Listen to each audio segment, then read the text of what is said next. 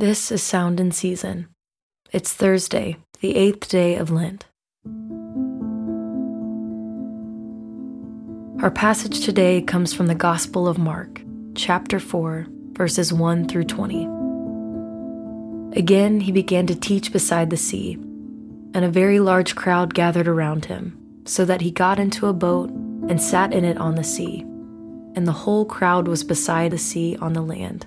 And he was teaching them many things in parables. And in his teaching, he said to them, Listen, behold, a sower went out to sow. And as he sowed, some seed fell along the path, and the birds came and devoured it.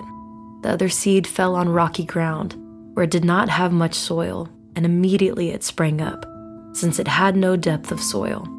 And when the sun rose, it was scorched, and since it had no root, it withered away. Other seed fell among thorns and the thorns grew up and choked it, and it yielded no grain. And the other seeds fell into good soil and produced grain, growing up and increasing, and yielding thirtyfold and sixtyfold and a hundredfold.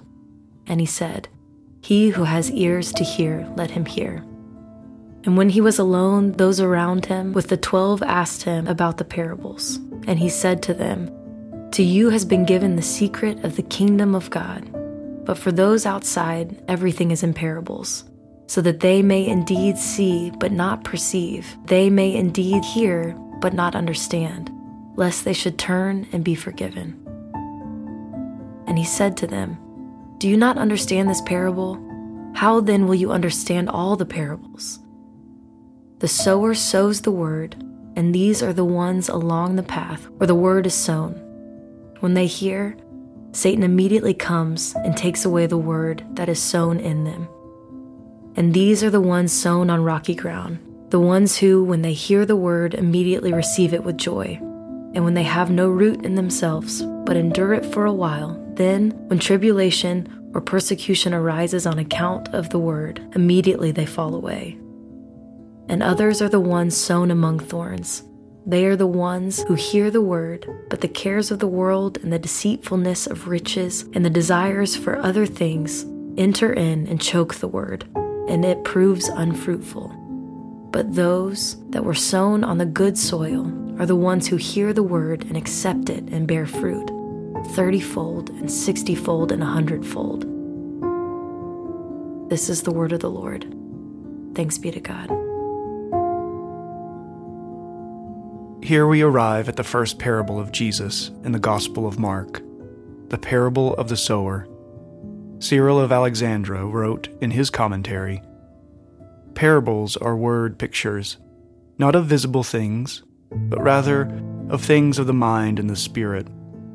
That which cannot be seen with the eyes of the body, a parable will reveal to the eyes of the mind, informing the subtlety of the intellect by means of things perceivable by the senses, as if it were tangible. In the parable, Jesus is describing the sowing of his word. Clement of Alexandria said, There's only one cultivator of the soil of the human soul. It is the one who, from the beginning, from the foundations of the world, has been sowing living seeds by which all things grow. This Lent, let us ask the Spirit that He would help remove the thorns, thistles, and rocks from the soil of our souls, that the roots of God's Word would grow deeper as we trust and love Him more and more each passing hour. Lord, hear our prayer, and let our cry come to you. Let us pray. Spirit of God, would you breathe new life within us? Cleanse us, O Lord of the hindrances that keep us from the truth of your gospel.